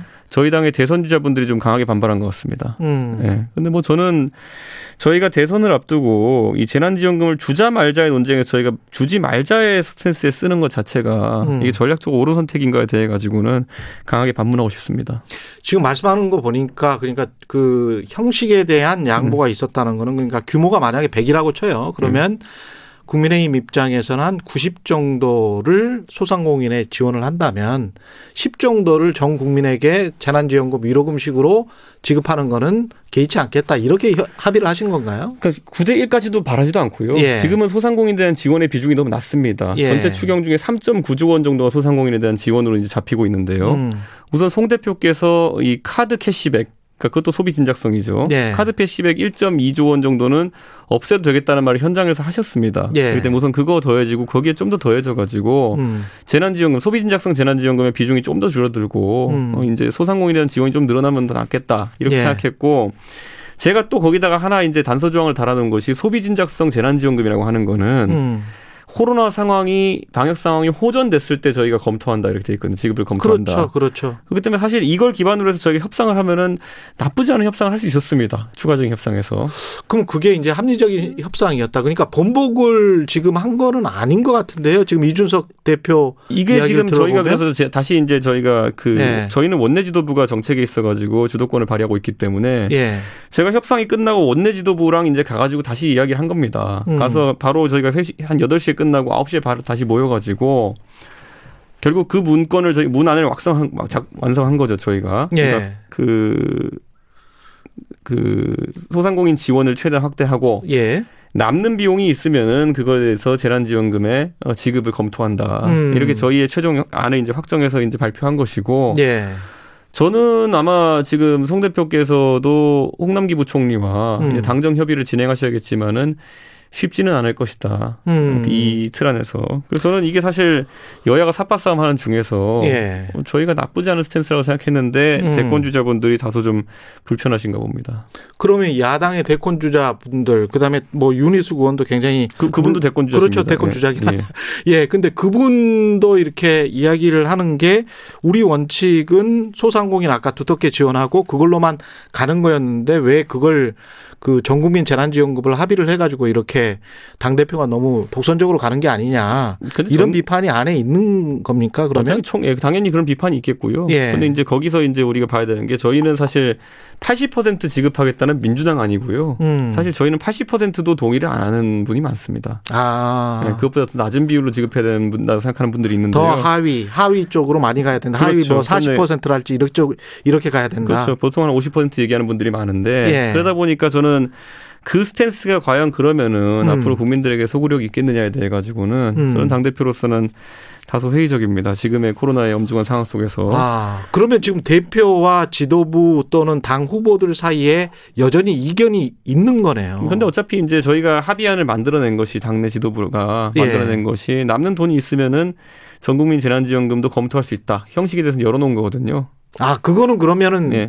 이미 통과가 된 거라고 봐야 됩니까? 그러니까 저는 이제 금액에 따라 달라지겠는데요. 예. 우리가 소상, 소상공인에 대한 지원금을 얼마나 하고 음. 나중에 만약에 남는 금액이 예. 너무 적어가지고 100% 전국민 재난지원금 하는 게 의미가 없다. 예를 들어 1인당 3만 원이다. 이래버리면 그거는 저희가 또 희화화되는 것이기 때문에 예. 실제로 소상공인 지원이 어느 정도 확대되는지에 따라 가지고 달라지고 저는 이거는 어차피 저희가 첫 번째 그 합의안을 보면은 예. 첫 번째가 소상공인 지원을 확대한다고 두 번째가 이제 사실 재난지원금을 어 형식을 지급한다. 80에서 100으로 늘릴 수도 있다 이거거든요. 아. 그렇기 때문에 저는 이건 쌍무적 계약이라고 보통 얘기하죠. 어쨌든 아, 일이 만족이 돼야 일을 할 수 있다. 일이. 만족돼 뭐 선후 관계를 따지기보다 일이 만족돼야지만 이도 이제 저희가 이행해야 될 의무가 생기는 것이거든요. 음. 저는 그 부분에 있어 가지고 일에 대해서 근데 뭐 덜렁 뭐 조금 더 이렇게 하는 것보다는 일에 대해서 통큰 합의를 당정 간에 했으면 좋겠습니다. 아.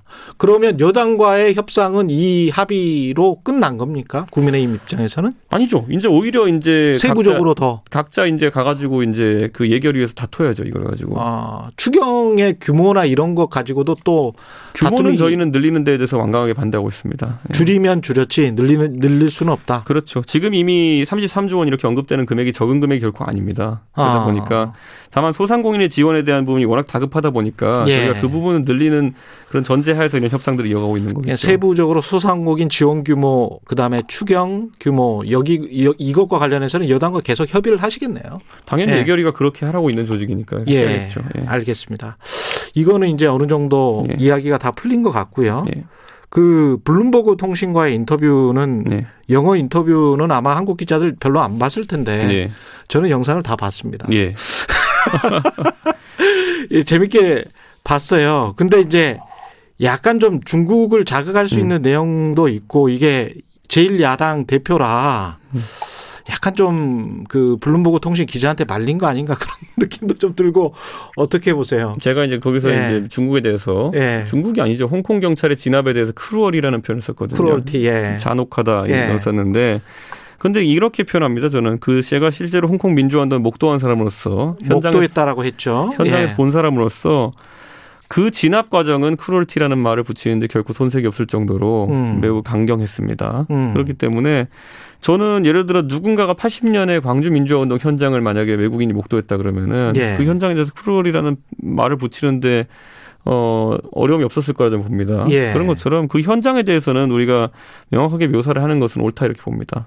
근데 이제 뒤에 보면 신장하고 위구르까지 네. 이야기를 해서 신장 위구르가 가장 큰 핵심 이슈다 이렇게. 음. 근데 이제 서방의 정상들이나 이 문제에 관해서 이렇게 이야기할까 말까 하는 게 공화당하고 민주당도 왔다 갔다 하는 정도의 큰 이슈거든요. 중국 입장에서 저는 때. 신장 위구르에 대해 가지고는 예. 그것은 아직까지 관심사 주요 관심사가 아니다라고 관점에서 이야기했고 음. 다만 홍콩 문제는 제가 목도했기 때문에 그 음. 문제는 평화적으로 해결되길 바란다라고 제가 이제 중국 대사를 만났을 때 얘기했거든요. 예. 그러니까 저는 사실 중국 대사분 입장에서도 음. 평화적인 해결을 바란다 정도의 표현은 받아들일 수 있었을 것이다. 왜냐하면 지금 현장에서 굉장히 잔혹한 진압이 있었기 때문에 예. 그것까지 뭐 그래서 제가 그걸 주체를 홍콩 경찰이라고 못 봤거든요. 예. 물론 그 뒤에 중국이 있는지 없는지는 또 다른 사람들이 해석이 다르겠지만은 저는 홍콩 경찰이 평화적으로 이렇게 관리했으면 좋겠다라는 이야기는 할수 예. 있다 고 봅니다. 그렇죠. 근데 이제 그거는 이제 중국 대사랑 그 다음에 만나셔서 그렇게 말씀하신 거고 블룸버그 통신하고 음. 말할 때는 이제 또 그 문제를 이야기를 했단 말이죠. 네. 인권 문제나 이런 걸 이야기를 해서 약간 좀 중국 사람들이 잘못 건들면 또 그렇잖아요. 근데 예. 뭐 저희 당에는 그런 예. 그 중국과의 좀 불편한 관계가 있다 하더라도 할 말은 하는 문화가 있습니다. 중국에 대해서. 는아 그래요. 예전에 예. 김문수 지사 같은 분은요. 예. 그 북경 가가지고 탈북자 관련 기자회견 하다가 뭐 중국 공안이 막 홀태 홀태 불도 끄고 막 이렇게 들어오고 이랬대요. 예. 그러니까 저런 건데 이 부분은 예. 뭐 야당 지도자기 때문에 오히려 제가 언급할 수 있는 부분이다. 아 야당 지도자기 때문에 이렇게 생각합니다. 네. 또 그렇게 생각할 수도 있겠습니다. 여가부 통일부 폐지론 관련해서는 여당 비판이 계속되고 있는데 네. 이거는 계속 같은 생각이세요? 어 저는 이게 뭐 정부 효율화에 대해 가지고는 예. 국민들의 지지 여론이 굉장히 높은 걸로 저는 파악합니다. 음. 그래서 저는 여가부 통일부 사실 이제 특임 부처들이거든요. 예. 특임 부처들 딱 이제 생긴 지 20, 20년 정도 됐어요. 통일부가 음. 98년이고 여가부 2001년이거든요. 20년 정도 이렇게 일을 진행했으면은 이 부처들이 과연 처음에 부처 설립할 때 그런 업무 분장을 계속 가져갈 수 있는지 예를 들어 여가부 같은 것들도요 초기에 뭐 호주제 폐지라든지 여러 가지 여성 인권 운동할 땐 괜찮았습니다 제가 봤을 때는 예. 존재 의미가 굉장히 있었다고 봅니다 최근 와서는 젠더 갈등 국면에서 크게 힘을 쓰지 못하고 예. 두 번째로는 예를 들어 박원순 시장 문제나 이런 데 있어서도 뭐 제가 봤을 때는 국민들이 공감할 만한 입장을 내놓지 못했고 음. 거기에 대해서 최근에는 뭐 본인들은 할 수 있다 얘기하지만은 ODA 사업, 그러니까 해외 공적 개발 원조 사업 같은 것까지 이제 하고 예. 있거든요. 예. 근데 제가 뭐 지적했지만은 인도네시아 여성들에게 25억 원 지원, 지원하는 사업 같은 것들 이게 처음에 여가부가 탄생할 때 과연 이 부처의 업무 분장으로 생각했던 것이냐. 원래 이게 코이카에서 다 했던 거 같은데. 그러니까 저는 그래서 약간 예. 특임 부처치고는 자꾸 예. 본인들의 업무 분장이 갈수록 줄어들다 보니까 아. 일을 만들어서 건드린다. 아. 처음엔 여성부 아닙니까? 음. 근데 나중에 여성 가족부가 돼서 청년, 청소년 정책까지 덮치면서 그 게임 셧다운 문제 이런 것까지 건드렸거든요. 예. 그런데 게임 셧다운 문제는 제가 봤을 때 문화체육관광부에서 주도적으로 무조건 가져가야 되는 것인데 여가부가 청소년 문제로 끌고 들어가면서 이거는 오히려 좀 본인들의 주 업무가 뭔지가 이제 좀 혼란스러워진 게 아닌가 그런 생각이 있고요. 통일부는. 통일부는 제가 봤을 때 이거는 존치론과 폐지론이 아마 팽팽하게 맞설 겁니다. 예. 근데 통일부는 이번 정부 들어가지고 통일부가 해야 될 역할이라고 한다면은 음. 저는 예를 들어 우리 해수부 공무원이 어, 북측에 피살됐을 때, 예. 예, 그랬을 때 그 시신이 소각됐을 때, 음. 그때 별다른 이야기를 하지 못했죠. 음. 그리고 남북 연락사무소 그거 통일부 관할의 그런 어떤 건물입니다. 음. 200억 들여서 지은 게 완전 폭파됐는데도 별다른 얘기 하지 못했습니다. 예. 저는 그리고 이제 뭐 장관은 우리도 백신 없는데 자꾸 백신 주자 그러고 이런 게 어느 정도 좀 견제할 필요가 있겠다 예. 이런 생각을 바탕으로 이야기한 거고요. 음. 통일에 대해 가지고 저만 해도 통일론자입니다. 제 책에도 썼고 예. 통일에 있어 가지고 통일부가 나중에 진짜 통일의 날이 오면은 음. 여러 가지 부처들 지휘할 수 있을까? 그 지휘 능력에는 약간 의구심이 있고요. 원래 박근혜 정부 때 국가안보실이라는 걸 만들었습니다. 예. 지금도 계속되고 있죠. 음. 국가안보실이 외교안보 부처를 통할하는 역할로 지금 가고 있습니다. 예. 그렇다고 한다면은 과거에 통일부가 위상이 좋았을 때 했던 그 역할도 사라진 것이 아닌가. 음. 그래서 업무 재조정이나 업무 분장을 다시 설정할 필요는 있어 보이기 때문에 예. 당연히 야당의 입장에서는 행정부를 견제하는 것이 야- 야당의 제일 목표이고 음. 행정부에서 가장 좀 비실비실해 보이는 그런 음. 어떤 업무 분장을 가진 예. 부처들에 대해서 지적할 수밖에 없습니다. 최재형 전 감사원장과 전화 통화를 하신 걸로 알고 있는데 네. 이거는 조기 입당이 거의 확실합니까 지금? 저는 최재형 감사원장 본인과 그런 대화를 나눠본 적이 아, 없습니다. 예, 안 어제는. 조문에 대한 어떤 그런 감사 예. 치레를 이제 하신 것이고 예. 저는 곧 이제 만나 뵙자는 말씀하셨기 때문에 음. 제가 우리 당의 권영세 의원님이 대외협력위원장으로서 예. 먼저 만난 다음에 제가 아마 만나 뵐 수 있지 않을까. 그럼 아. 좀더 정치적인 사안에 대한 논의를 할 수 있지 않을까 기대를 하고 있습니다. 지금 보면 윤석열 전 총장을 만난 진중권 전 동양대학교 교수는 국민의힘에 당장 들어갈 생각이 없는 것 같다. 윤 전 총장이 네. 그런 이야기를 하- 했어요. 이런 거를 보면 최전 원장이 먼저 들어오고 네. 윤전 총장이 꽤 나중에 뭐 제가 봤을 땐 저도 윤 총장을 만났고요. 아, 저희 당 예. 인사들도 활발히 만났는데 예. 진중권 교수랑 음. 그윤 총장이 속내나 정치를 이야기했을까요? 저는 음. 그냥 사회에 훌륭한 있던 스피커로서 진중권 교수 만났지 음. 정치적 일정을 상의하지는 않으셨을 거다. 왜냐하면 음. 저희와 한 얘기들도 있기 때문에 그렇죠. 저는 저희와 한 얘기가 오히려 진실에 가깝다 이렇게 봅니다. 그리고 시간이 조금 촉박해서 이 질문 먼저 드릴게요. 네. 이동훈 전 조선일보 논설위원 예. 경찰 조사 받고 나서 이게 여권 인사로부터 회유를 받았다 이렇게 주장을 했어요. 네. 근데 이름은 밝히지 않았단 말이죠. 네. 이걸 어떻게 보세요? 저는 이동훈 기자가 음. 굉장히 뭐 자신감 있게 이야기했기 때문에 음. 본인이 만약에 여기에 대해서 추가적인 정보를 밝힐 수 있다면은 예. 저는 상당히 심각하게 다룰 수 있다 이렇게 봅니다. 근데 추가적인 정보를 밝힐 예를 수 들어 있다면 뭐 인사의 이름이 안 나오더라도 예. 좀 저희가 내용을 파악할 수 있게 정보를 만약에 공개한다면은 예. 저희 당 입장에서 심각하게 다뤄야 됩니다. 왜냐하면. 예. 범야권 대선 주자에 대한 공작 의혹이기 때문에 음. 이것의 진실 여부는 굉장히 세밀하게 따져봐야겠지만은 그렇죠. 우선 의혹 자체로 굉장히 거대한 겁니다. 그렇습니다. 그래서 제가 어제 예. 이 사안을 엄중히 다루겠다는 이야기를 했고요. 예. 다만 저희가 뭐 조사단이나 이런 걸 꾸리든지 뭔가 구체적인 행동을 하기 위해서는 음. 이동훈 전 기자 측에서 어, 상당한 좀 정보를 제공해야 될 것이다. 그게 보장되지 않, 그게 시작되지 그렇죠. 않는다면은 저희가 뭐 딱히, 딱히 뭐 수사기관이 아니기 때문에 음. 먼저 들어가 볼 수는 없는 것이고요. 저희가 아주 면밀하게 추이를 지켜볼 것입니다. 어젯밤에 여의도 정가에서 막 돌아가는 소리를 제가 들었는데 네. 여권 인사의 이름이 안 나온 거에 관해 예. 있는가 없는가 이게 이 말이 음. 어떤 bluffing, 음. 이른바 이제 과장인가에 관한 논란들이 좀 있는 것 같더라고요. 당연히 논란이 있겠고요. 예. 그래서 저는 이동훈 전 기자가 이 부분에 대해서는 음. 아까 말했듯이 이름은 아니더라도 내용의 전모를 파악할 수 있는 더 구체적인 정보를 그렇죠. 제공해야 된다. 예. 그래야 저희가 야당 입장에서 범야권 대선주자에 대한 네거티브 마타도어로 규정하고 음. 저희가 움직일 수 있습니다. 지금은 정보가 사실 부족한 상황입니다. 알겠습니다. 말씀 감사하고요. 국민의힘 이준석 대표였습니다. 고맙습니다. 예, 감사합니다. 여러분은 지금 KBS 1라디오 최경영의 최강 시사와 함께하고 계십니다. 네, 3기 신도시 사전 청약이 코앞에 왔는데요. 이번 주 금요일 16일이면 공고나고 이달 말부터 사전 청약 받는다고 합니다. 그런데 3기 신도시 기다리던 무주택자들 생각보다 높은 분양가에 불만이다. 말만 믿다 뒤통수 맞았다. 이렇게 이야기하고 있는데 집값 정상화 시민행동 송기균 대표 나와 있습니다. 안녕하세요. 예, 안녕하세요. 예. 이제 지금 분양가가 나왔는데 에, 주변 시세의 60%에서 80% 수준이다. 아, 라고 이제 정부는 발표했고요.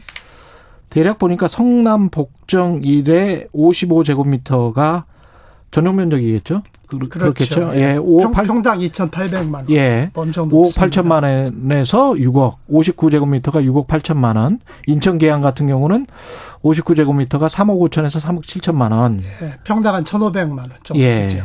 이거는 높다 낮다의 기준을 어떻게 판단을 하십니까? 음. 어, 이제 정부는 뭐 저렴하다라고 이야기를 하고 있는데 예. 정부가 저렴하다는 기준은 주변 시세 기준이잖아요. 예. 주변 시세가 어, 뭐한뭐 몇년 사이에 두 배 가까이 폭등을 했잖아요. 예. 그 폭등한 가격하고 비교를 하면은 싸지만 원래 이제 삼기 신도시 공급 발표했을 때 예.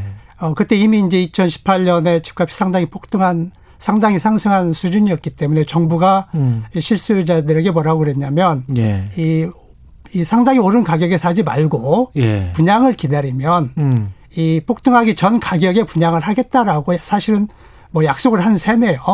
폭등하기 전 그렇죠. 이제 사실 그게 가능합니다. 이제 분양가 상한제를 제대로 하면 예. 원가를 그러니까 좀 2018년에 정부가 그 발표를 했죠. 발표했을 때 예, 이미 이제 앞으로 2017 폭등할 것이니까 폭등하기 전 가격에 살 사, 사십시오. 라고, 그러- 하지 않고요. 그렇게는 말 안 했겠죠. 예, 그렇죠. 예. 이제 2018년 12월에 삼기 신도시를 발표하면서 국토부 장관이 예.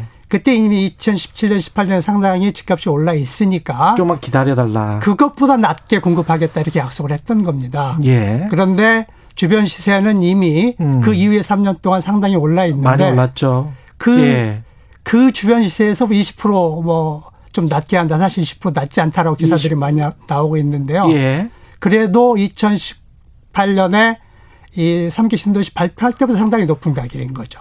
얼마 정도가 돼야 그 합리적이라고 보시는 건가요? 인천 계양이나 성남. 근데 이제? 합리적인 기준을 예. 전 이제 정부가 지금 분양가 상한제를 시행을 하고 있는데 음. 이 분- 분양가 상한제가 상당히 합리적인 제도예요. 예. 그 취지 자체가 이 시세 변동하고 관계없이 음. 안정적인 가격으로 어, 주택을 공급하겠다는 거니까 굉장히 바람직한 거고 예. 이제 분양가 상한제 원칙이 어떻게 되냐면 토지 조성 원가. 예. 이게 사실은 분양가 올리는 가장 큰 원인이 택집이 토지 가격 땅값이죠. 땅값이죠. 예. 땅값인데 그거의 조성 원가에다가 건축비하고 예. 그리고 적정 이윤을 더하는 거예요. 건설사의 적정이요. 그렇죠. 예. 이 건설사 적정 이윤이 남으니까 예. 뭐 결코 이제 그 손해 보는 게 아닌데 땅값 플러스 건축비 플러스 적정 이윤. 그렇죠. 근데 건축비는 뭐 대략 한 500만 원 평당 내외니까 정해져 있는 거고요. 땅값이 어떠냐가 중요한데 예.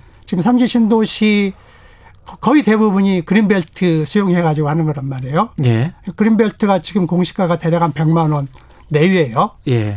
그러니까 이제 보상비는 공시가의 150%니까 음. 한 150만 원 내외로 그 보상을 하고 있단 말이죠. 예. 거기다 건축비 뭐 500만 원 더 하고 예. 이윤을 더해도 1000만 원 정도면은 삼기 신도시 분양가 정할 수가 있어요. 분양가 상한제 원칙을 어. 지키면 그 저는 그게 적정 가격이라고 생각합니다. 그린벨트 수용 가격은 조사를 해보신 거죠 이게 공- 지금 이제 대략 공시가의 150%로 하고 있는데 그렇게 수도권이 대략 지금 그 공시가가 수용을 했습니까? 정부가? 이제 그 정확히 정도로? 발표를 하지는 않고 있는데 언론 예. 기사들을 보면은 예. 지금 인천 계양이 지금 사전 청약 나와 있는데 음. 그 한 150만 원 정도로 수용을 한 것 같습니다. 음. 200만 원 이내로 지금 보상을 하고 있- 예. 있고요.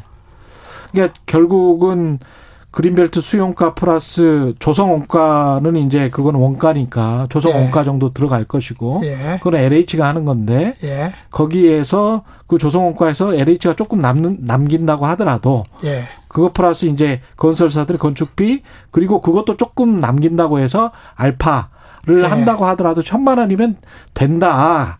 그렇습니다. 우리 계산으로는 예, 적정 이윤을 예, 남겨도 집값 정상화 천만 시민 원할수 행동의 있다. 계산으로는 천만 원으로 되는데 예. 왜 인천 같은 경우에 1,500 정도까지 1,500 올렸죠. 정도까지 올라가는 것이냐? 예. 이거는 주변 시세를 계산하지 말고 예. 그냥 토지 조성 원가와 그 수용가 이것만 계산을 해가지고 건축비만 계산해서 그렇게 해서 국민들한테 분양을 했어야 되는 게 아닌가 이런 주장이 진 거네요. 그렇죠. 그- 그렇게 음. 하겠다라고 정부가 삼기 신도시 발표할 때 약속을 했었고 예. 또 분양가 상한제 원칙이 그렇게 하도록 돼 있는데 예. 이번에 발표한 분양가는 분양가 상한제 원칙을 지키지 않고 예. 잘못 계산한 겁니다. 잘못 계산한 것이다. 분양가 상한제 원칙을 안 지켰으니까 예. 분양가 상한제를 시행하겠다 해놓고 원칙을 지키지 않았으니까 예. 잘못한 거죠. 그래서 그만큼 실수요자에게 부담을 더 안기고 음. 그만큼 건설사, 시행사 이익이 더 커진 셈이 된 겁니다. 제가 어쩔 수 없이 정부 쪽의 반론과 예, 그 기성 주택자들의 반론을 한번 펼쳐볼게요. 예, 기성 주택자들은 지금 1,500만 원도 인천 계양이면 싼데 예, 더 로또를 바라는 것 아닌가 이렇게 아마 유주택자들은 주장을 할 것이고 예. 정부 쪽은 시행 규칙에 혹시 아시는지 모르겠습니다만 토지 조성 원가로 하지 않고 감정 평가로 지금 하는 걸로 한 6, 7년 전에 바뀌었잖아요.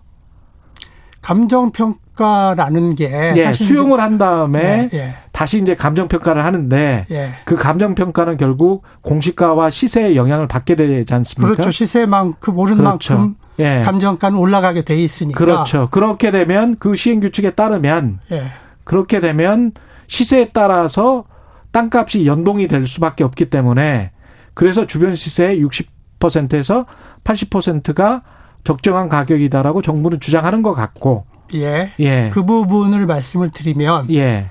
그 시행 규칙을 뭐 이제 정부든 뭐 그, 그 어디죠? 허그에서 이제 예. 정했을, 국토부가 정했을 것 같은데. 국토부가 정했습니다. 예. 그 규칙이 분양가 상한제의 원칙이라는 음. 더 중요한 상위 원칙을 위배하고 있는 거죠. 상치된다. 배치된다. 그렇죠. 예. 예. 그더 중요한 분양가 상한제 원칙을 위배해서 만든 규칙은 음. 그걸 지키는 게 아니고 고쳐서 예. 원칙을 지키도록 해야 되고 그리고 그걸, 이것을 그걸 고치는 게 중요할 것 같아요. 제가 예, 보기에도. 예, 맞습니다. 예. 굉장히 중요합니다. 예. 그리고 로또 분양을 말씀을 하셨잖아요. 예. 어, 로또 분양을 이제 하지 말자라는 주장은 분양가 음. 올리자는 주장인데 예. 분양가를 올리면 건설사의 폭리를 안겨주자 이런 거 똑같단 말이죠. 예. 이 분양가를 내리면 실수요자들이 혜택이 좀 늘어나고 음. 분양가를 올리면은 건설사 마진이 훨씬 높아지는데 예. 이 실수요자와 건설사 어느 쪽 이익을 우선시할 거냐란 정책의 선택의 문제예요. 좀 정책의 국가나 정부는. 예. 당연히 실수요자를 우선해야 되고 그리고 지금 뭐 청약 가점 이 자격이 되려면 10년 이상 무주택자로 기다려야 되는데 그렇죠. 내 집 마련하려고 10년 이상 음. 애타게 기다렸는데 음. 그 사람들을 당연히 국가나 정부가 위해야 되고 예. 그런데 왜 뭐 뭐 뭐 그 분양가 무슨 로또 이런 이야기 하면서 예. 건설사 이익 늘려주는 쪽으로 이야기를 하는 거는 음. 그게 언론이든 어디든 음. 그 잘못된 접근 방식이다라고 할 수가 있습니다. 지금 뭐 시간이 한 1분 정도밖에 안 남아서요. 무주택자들 입장에서 현재 가격 그리고 정부가 이 내놓은 신도시 분양 가격은 어떻게 생각하시는지 좀 말씀을 해 주십시오. 예.